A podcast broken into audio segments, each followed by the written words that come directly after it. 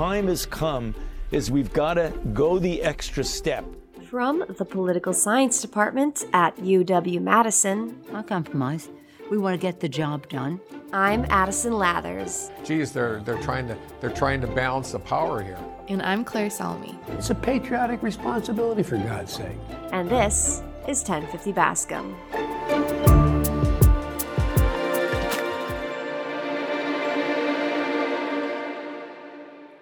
In this episode of 1050 Bascom, we're welcoming back Mary Davis Michaud, a faculty associate at the La Follette School of Public Policy, to talk about a new undergraduate health policy certificate opportunity.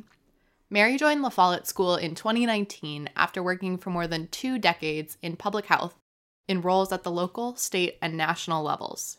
Most recently, she worked with the Center for Patient Partnerships at the University of Wisconsin Law School, teaching courses in health policy and public health. Thank you so much for being with us today, Mary. Since you've been on 1050 Bascom before, let's get right into talking about the new health policy certificate at La Follette. We know the public policy certificate La Follette rolled out a few years ago has become super popular across a lot of majors. Can you tell us why La Follette decided to develop a certificate for undergrads focusing on health policy specifically? The really practical reasons for the health policy certificate lie in, I'd say, three areas. One is demand. So at the University of Wisconsin Madison, one in eight undergrads who graduate and receive their bachelor's degrees work in the health sector. Um, a third of graduates who intend to go to graduate school plan to become health professionals.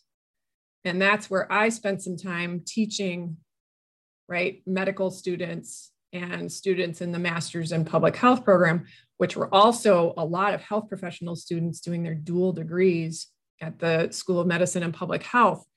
So, this demand for understanding the sort of bigger picture of health policy and the context within which they are working is a big piece of why La Follette is offering this. A second reason is really keeping current.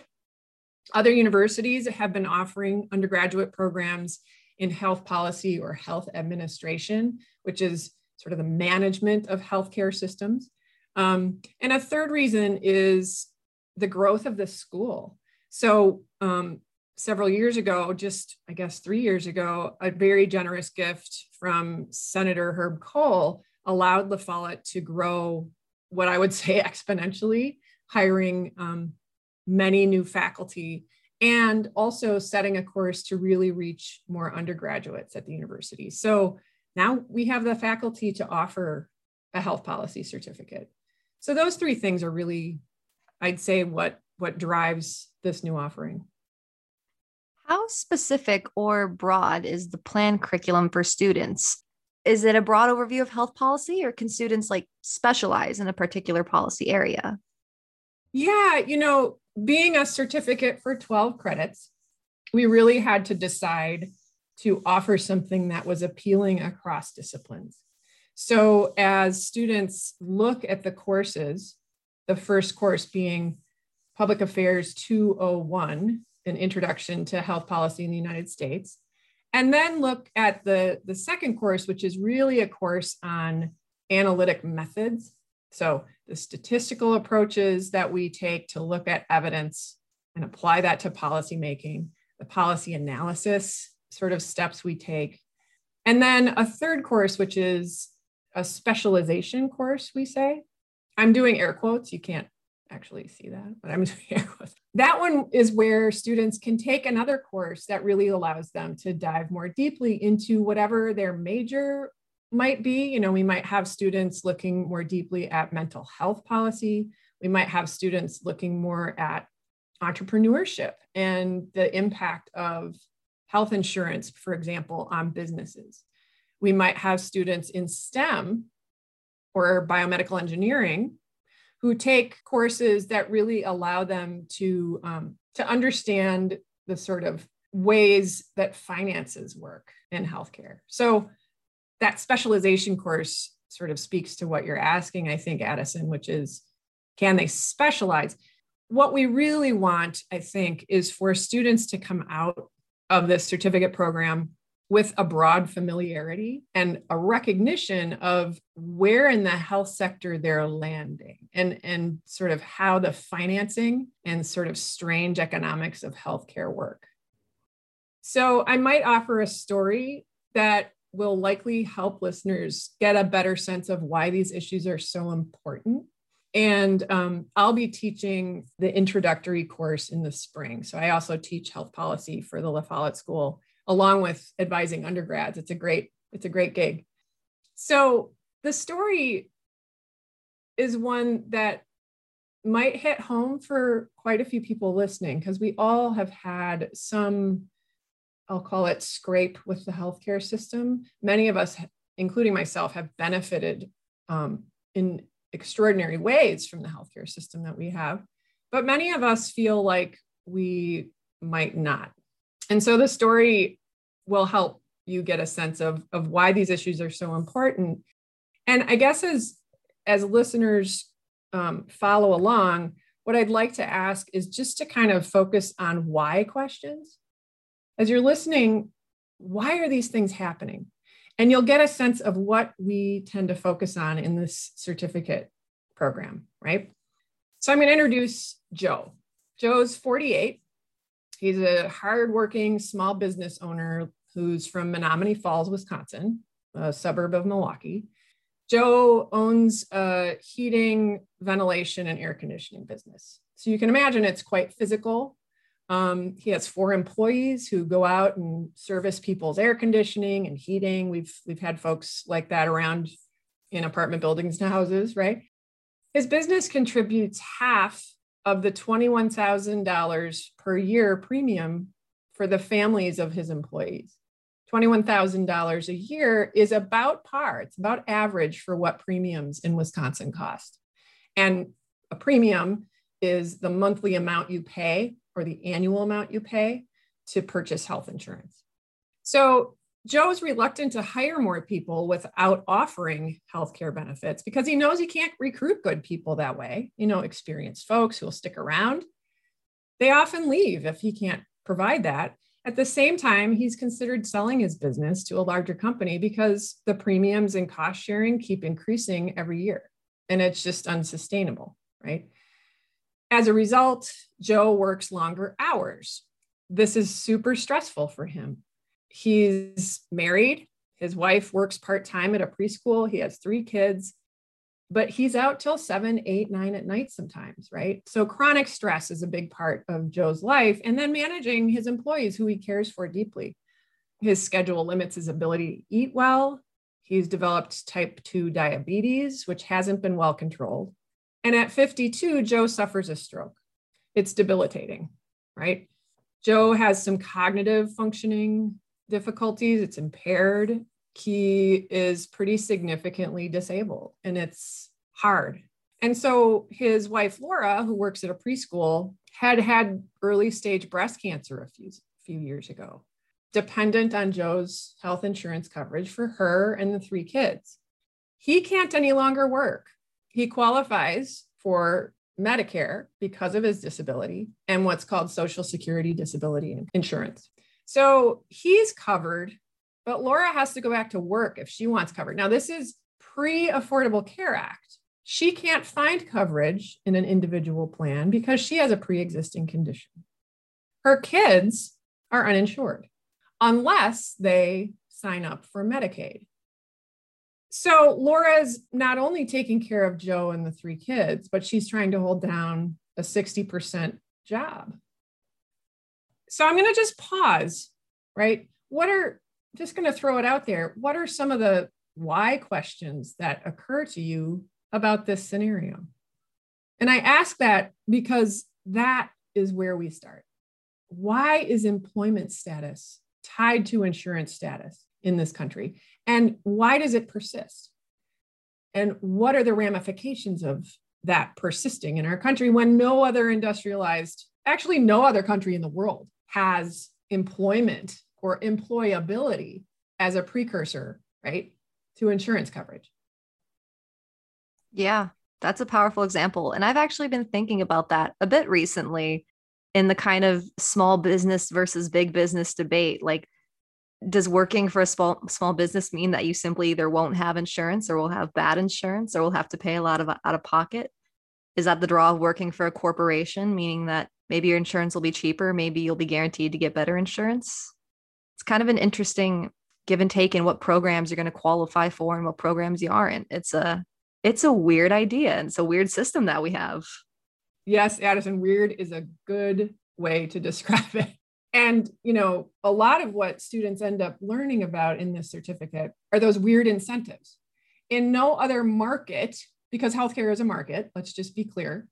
In no other market do you have the, the folks who are supplying the services also generating the demand. And I'm talking about healthcare providers. In markets that function what we might call efficiently or well, sort of in economic terms, you have transparent information about price, about actual cost.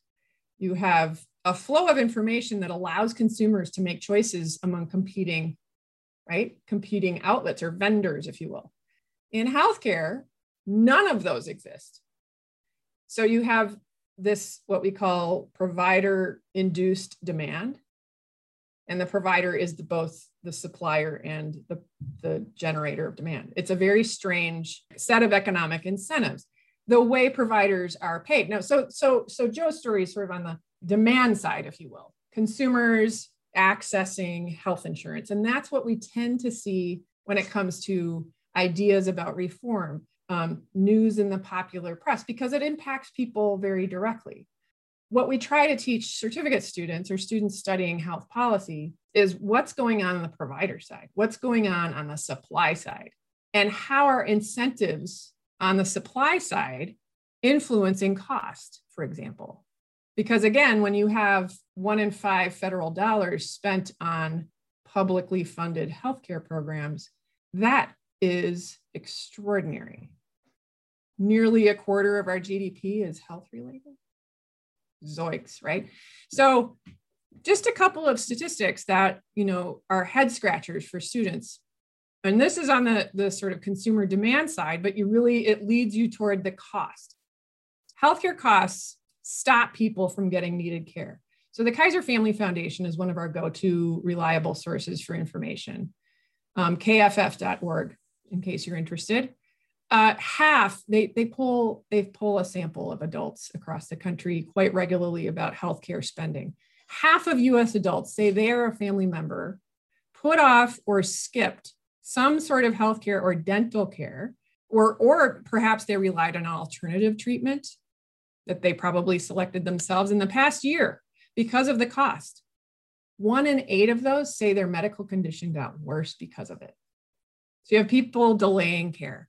Now, a quarter of adults, actually a little more than a quarter, say they or a household member have had problems paying medical bills in the past year. Now, this was just pre pandemic. So you can imagine with job loss what the numbers are currently. Um, about half of that group, 12% of all American adults, say the bills had a major impact on their family, more than one in 10. So what we see is this black box of why are costs so high? And in a school of public policy or school of public affairs, we do rely heavily on teaching students economics.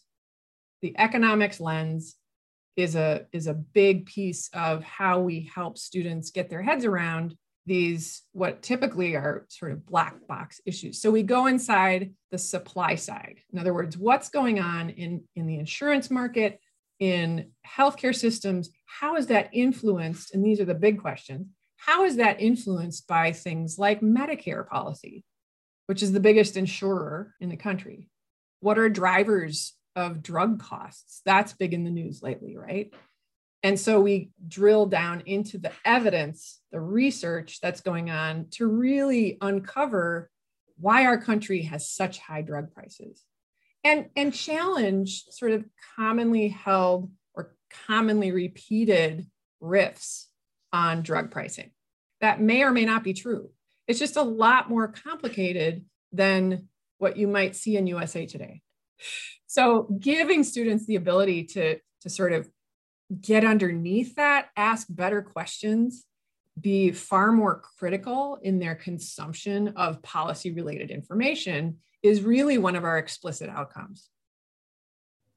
Mary, I'm just curious if you don't have an answer to this, that's okay. But circling back to those really powerful statistics you were listing off, do you know how those compare to other similar countries? It's a great question. Comparatively, the United States consumer costs are far higher than in most other countries. A lot of recent increases come um, in pop in specific populations. It's another thing we help students understand is that small percentage of patients make up an extraordinarily large, disproportionately large set of the cost. And so it's people with two or more chronic conditions. Chronic conditions are those that things like arthritis, asthma, diabetes, chronic obstructive pulmonary disease, these kinds of conditions that last a long time often are medication intensive. Those are they, they become very costly in part because of the complications that some folks who are have been dealing with these a long time they're hard on your body. So in other countries what happens is major purchasers which usually are government entities negotiate with drug companies and because they're such a big purchaser they're able to bring prices down and those companies have to sort of say, okay, it's the best we can do. In the United States, there's no such role. And that's being hotly debated right now as a, you know, component of many different bills and approaches where Medicare in particular, that's run by the Centers for Medicare and Medicaid Services inside the Health and Human Services Department, that, that perhaps the United States should start wielding its purchasing power to negotiate prices. That's you know, and there are trade-offs. People like to say, you know, in, in drug pricing, innovation is going to be the cost. We need that R&D money. But when we dig more deeply into what's actually going on, we have drug companies setting prices at whatever they want, or they'll reformulate a drug, right? And take slowly take one drug off the market while introducing its replacement so that their patent protection stays in force. And if they shadow price, it's another phenomenon in drug pricing, if they shadow price that new offering just underneath what the current offering is, they have a migration of their loyal customers or the physicians and professionals who are subscribing onto the new product. So, again, knowing where to start and giving students some analytical tools, not only analytical tools, but having some exposure. We're offering a course this spring that really digs into what the data sources are out there. You know, in insurance land, you have claims data. Inside health systems, you have electronic medical record data.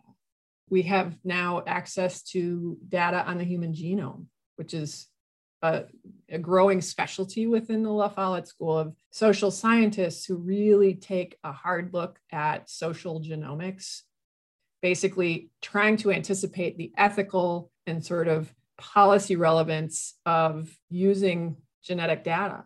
Super interesting area. There's a great course by Lauren Schmitz that covers this for undergrads policy and privacy in the post genomics era. So it's those kinds of things we really dig into. This is all such interesting stuff that I'm sure, I mean, I'm interested. I'm learning a lot already. I'm sure everyone would benefit from some of this knowledge and information. But who do you expect to be the target audience for this certificate? Or maybe who would you recommend this certificate to? Yes. So when we talk about health policy, what we're talking about is a combination of policy that influences medical care, but also policies that influence the conditions that either set people up for poor health or better health, right? So a common phrase sort of bandied about is, is the social determinants of health, right? And so a lot of what La Follette faculty end up studying has to do with those social determinants of health, economic policy. So what are the effects of a minimum wage? Early childhood policy, financial policy, lending and housing, right?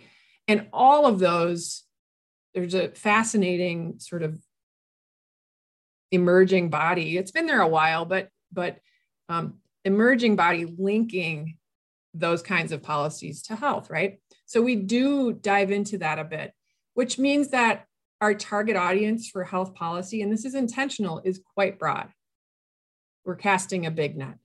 So you have students who are sort of explicitly interested in working in the health sector, which include future health professionals, you know, students who are studying STEM, um, folks interested in public health.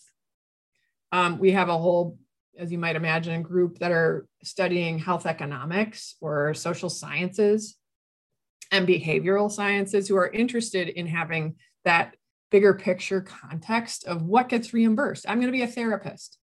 Can I even do that? Is that viable? Or what are other roles for me? Can I understand the system in a way that allows me to be, have the most impact with the populations I'm interested in? We have folks who are, I'm advising, doing, doing pre advising on this certificate from computer sciences because the health IT space is so active and so incredibly innovative. You have a lot of computer science students, industrial engineering. We've got business students who are interested in how are we going to make a go of it if we have to pay all these health insurance premiums? How can employers get together? Because that's been a big barrier. That employ it's such a complex system. Employers have a really hard time dedicating staff who can navigate. So they hire benefits consultants. There's a whole world of benefits consultants who do this work on behalf of employers, especially small to mid-sized employers. And I think a lot of times employers feel like they're held over a barrel because they don't have the expertise to navigate these contracting arrangements.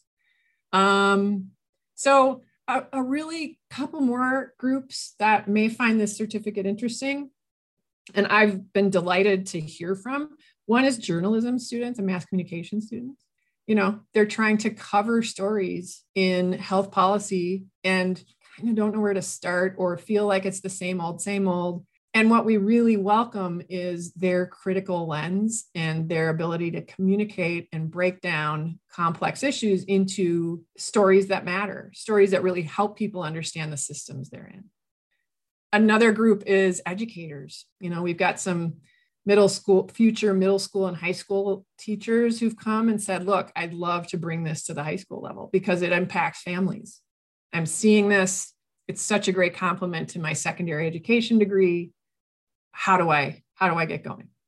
So as you can see, it's it's students who are really interested in that everyday or that sort of differentiating themselves by diving deeply, more deeply into the, the what we call the black box of health policy.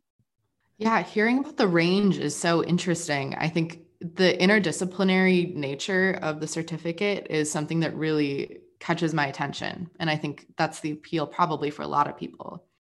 If we've learned anything on 1050 Bascom by talking to all of these people associated with the university, is that everything connects back to the Wisconsin idea. So, would you be able to tell us how the information that's being conveyed through the health policy certificate connects back to the Wisconsin idea? Absolutely. And La Follette is really is one of the places where the Wisconsin idea is embedded. And just for folks who may not know, um, the Wisconsin idea was coined by way back in I think 1905, if I'm not mistaken, by Charles Van Hise, um, who was a former UW president, who said that you know research at this big land grant university should be applied to solve problems and improve health, quality of life, the environment, and agriculture for all citizens, all citizens of the state. And if we think about the Wisconsin idea in the context of health policy, and especially as we grapple from the lessons of the last 18 months during the pandemic, I think the Wisconsin idea suggests we have some serious work to do, especially if we pay attention to that, you know, improving life for all citizens, that equity notion that he identified back in 1905, right? Um, that was the Gilded Age. And it was before now one of the most significant sort of income and wealth gaps our, our nation had has seen in its short life. Here we are again and so the kinds of problems that we need students to understand really have to do with wading into complexity. And the Wisconsin idea means that we take research and apply it to current and ongoing problems to benefit the state. What are those problems? A massive, tragic epidemic of opioid addiction. Equally tragic is um, the epidemic of chronic disease exacerbated by obesity in our state, um, alcohol use in our alcohol culture in this state needs addressing. And those are those sort of fall in the camp of public health policy. Increasing needs among older adults, urban, rural, all over the state, while at the same time long-term care facilities are closing. So, you know, as our certificate students come from all corners of the state, you know, I've had advising appointments with students from Chautauqua to Little Chute to Milwaukee, um, Superior, Beloit. But I also have students coming in from Bangkok, right? I was in an advising appointment with a student coming from Thailand. Students from New York, Vancouver, Shanghai, um, New Delhi, and they're coming to classes together. That's one of the beautiful pieces of going to school here, right? And as this generation really moves into the world of work, we really have to address more economically inclusive policies to support health and health equity. And so this certificate is just one small start to sort of bring critical thinking and understanding our past lessons. Let's not make those same mistakes again or reinforce inequities. This is just a side note, but as you mentioned, students that come from abroad, students that might not be used to like the American healthcare system, is there a learning curve? Because I know there's a learning curve for us already as just young people. It's such, I'm laughing, Addison, because I had um, two students from India in my, it was actually my graduate seminar last spring, had just gotten, you know, one in, in particular had just come in the fall and kept looking at me with complete and utter disbelief. You mean to tell me, she kept saying, you mean to tell me that if older adults don't have any money left, they could be homeless? You know, and so yes, the learning curve is significant. And you know, some students who come have had parents who may have studied in the United States and then they've been somewhat warned, right? But I think the the assumptions made about the United States from from overseas and and the highly efficient systems we must have in place. But yeah, this sort of dispels some of those myths. As you touched upon, we're still in the midst of one of the biggest health crises of our generation. And there are definitely other things going on too. You mentioned the opioid epidemic.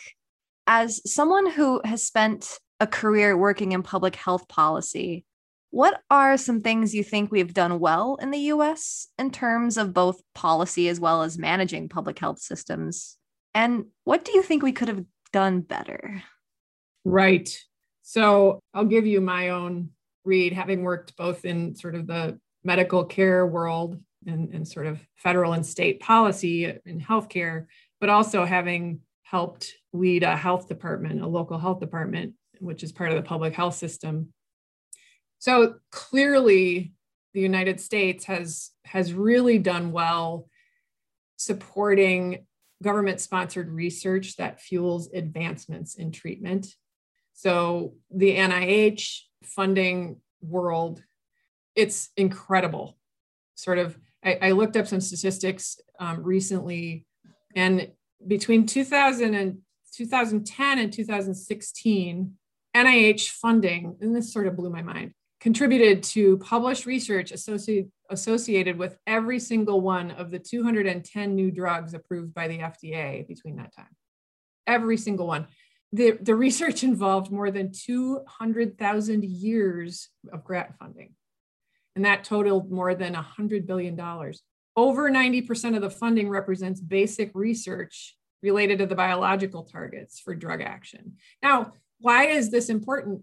Because this is not just benefiting the United States, it benefits global research and innovation, and that is a governmental role. That the United States has done extraordinarily well. Examples, right? The polio vaccine. It's really a foundation for the extremely rapid vaccine development we've seen during the COVID 19 pandemic. Jonas Salk was of the mind that that should be a public good. So, current debates around who owns vaccines is something that we cover in our health policy certificate. Why is it now that people are owning the patent to vaccines? Hmm. Hmm. Who stands to gain? Who stands to lose, right? So, advances in anesthesia, drug development, um, the rapid development availability of vaccines, all of that, right? It was NIH funding. Let's just be clear.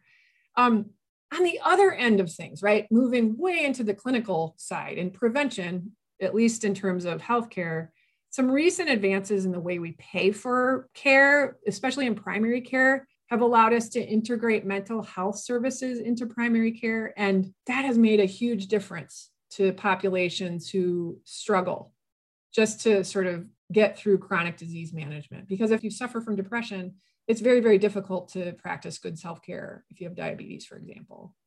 And one more, you know, community health workers are being increasingly supported through reimbursement mechanisms. And that is something that we're seeing more and more, I think the United States do, but we're actually learning from other countries. In terms of doing better, we spend a lot of time in this area in health policy. One clear, clear area where the United States has failed miserably is funding for governmental public health. In fact, Wisconsin, I don't know where we are currently, but a couple of years ago, we were 46th out of 50 states for state funding of public health infrastructure. Our public health infrastructure is either funded through the CDC or local general purpose revenues, which you might imagine varies wildly across the state. We need to invest in prevention, and that means in the social and economic conditions that influence health, education, employment opportunities, job training and retraining, neighborhood investment, helping capital stay in neighborhoods within blighted communities, really looking at rural poverty, which tends to be more hidden. Those are the kinds of things we need to really invest in. And we're seeing some of that under the Biden administration. We need to make our way toward universal coverage. The evidence is quite clear. You don't have to eliminate, and I wouldn't say it's wise to eliminate competitive forces, but you can also, you know, disconnect employment status from coverage. And that would be a huge first step in the right direction. On the healthcare side, one more enabling federal negotiating power on pharmaceutical prices. I think, and, and it's easy for me to say that there are a lot of devils in those details. But like every other country, we would see extraordinary gains for consumers. And it's fairly clear that innovation wouldn't suffer like people sort of a lot of a lot of folks on the pharma side cry wolf about that.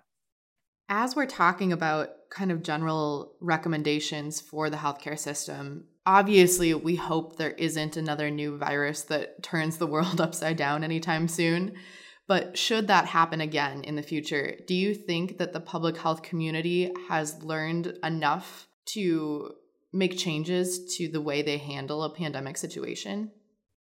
I think the learning will never stop because it's going to be a different situation, but we've learned a tremendous amount. The areas I think where we've learned quite painfully is again, equity and economic inclusion really need to be a national priority. We've seen the, the toll in communities that have been historically marginalized. So that's one big piece of learning that public health folks knew largely. Um, leadership and communication among different levels of government. The dearth of leadership in the early stages of this pandemic, early, middle, um, really makes or breaks effective disaster preparedness and um, response and recovery.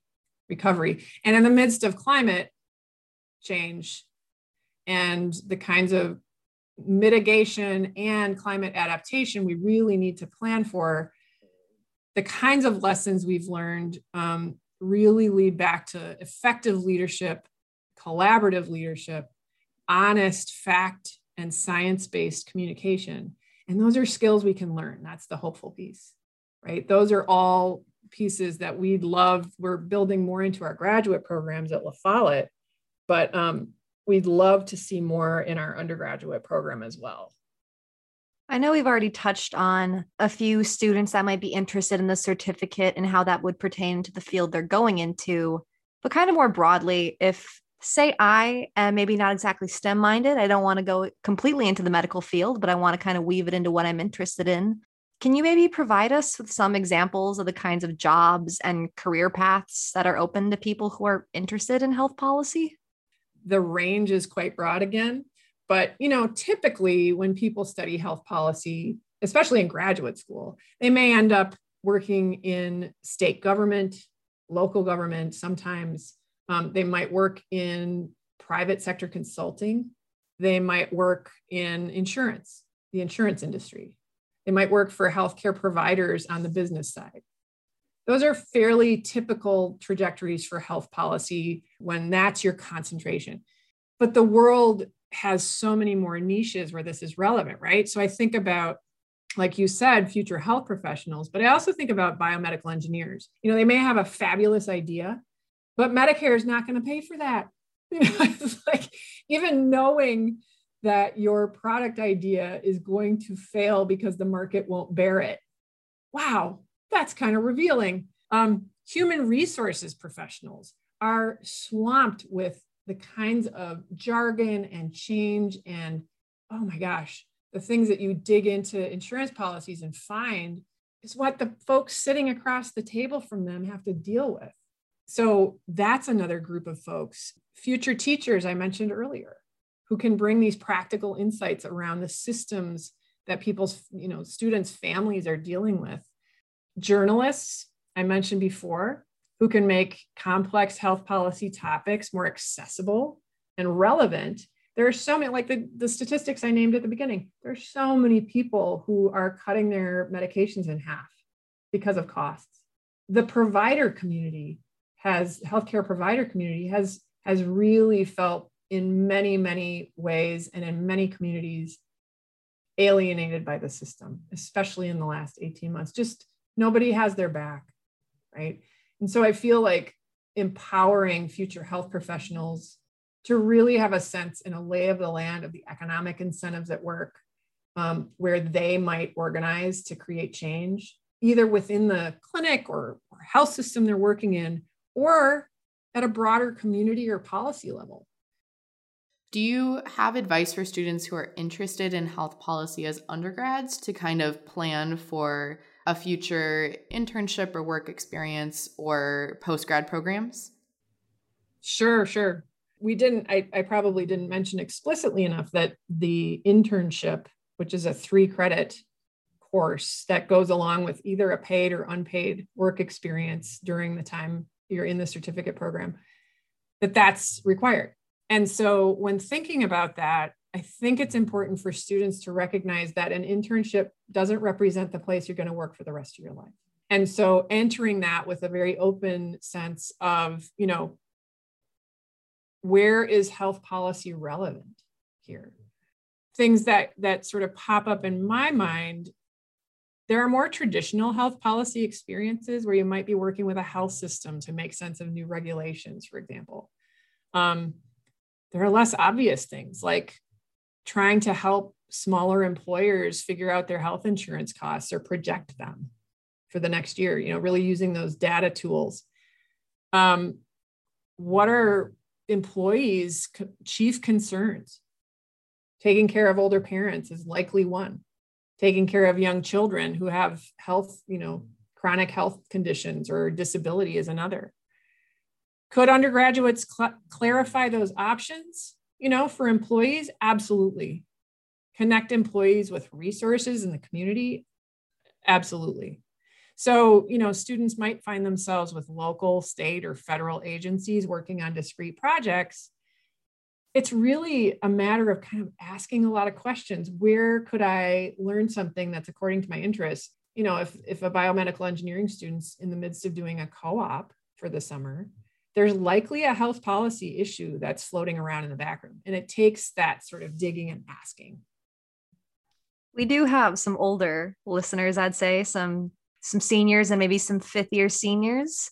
So for Mhm. those for those listeners, when students start thinking about graduate programs in the public policy profession, in particular health policy, what should they be looking for? And what are your thoughts on gap years?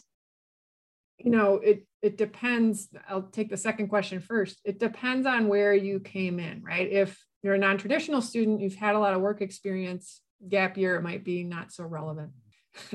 But for the majority of folks i'm kind of a fan of taking some work time after you graduate before heading toward a professional degree program.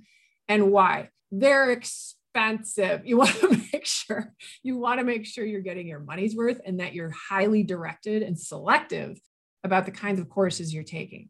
Now, what programs might encompass health policy? So, at the La Follette School, we offer a master's in public affairs. We also have a master's in international public affairs, um, along with an accelerated program for academically motivated students. They start taking classes in their senior year they're counted as first year of a two year master's program and then finish up in five and a half years. Those are possibilities. A master's in public affairs combines public policy, and I'll talk about that in a minute, with a focus on building skills in public management. A master's in public policy, which is this, the course of, of study I took, offers a quantitative focus and policy analysis skills, strategy, organizational management, that's sort of the, the basket of skills in a master's in public policy. There are masters in healthcare administration, and that really focuses, it's sort of like a, I'm not going to go so far as to say an MBA, but it's it's like an MBA for healthcare.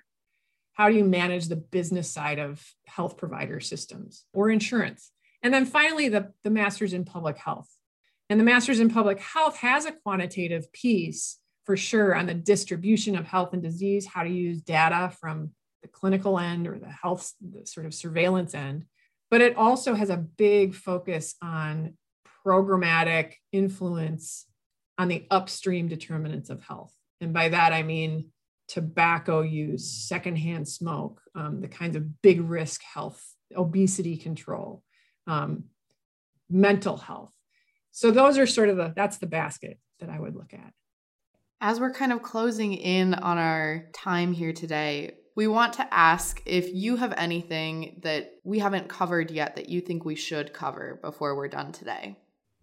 Yeah, you know, um, thanks for that question. You might be able to tell I've spent my the balance of my career focusing on these issues um, in healthcare, public health, the factors that influences influence people's health. And at the end of the day, one of the reasons I went this direction was that they really reflect our values. They're so transparent in, in what we as a society value. And it's really important to get down to that level. The offerings that we have will do that because it forces folks to wade into complexity and be what I would say less and less wrong. and and that comfort as as folks enter into the work world, that comfort with not having the right answer and working with other people and and soaking up diverse perspectives, it's going to make a huge difference. And so we're really practicing in this space in our certificate programs, practicing in grappling with the complexity and being better at dealing with ambiguity. Because that's really how the world works constant change. Thank you so much again for being with us today. This has been so great, and we would love to have you back on the podcast soon. Thanks, Claire. Thanks, Addison. I'm really glad you're you're here bringing student voices to, to the air. For more information, visit polysci.wisc.edu and search for 1050 Bascom. 1050 Bascom is edited by Addison Lathers And Claire Salmi. and produced by Amy Gangle. Thanks for listening.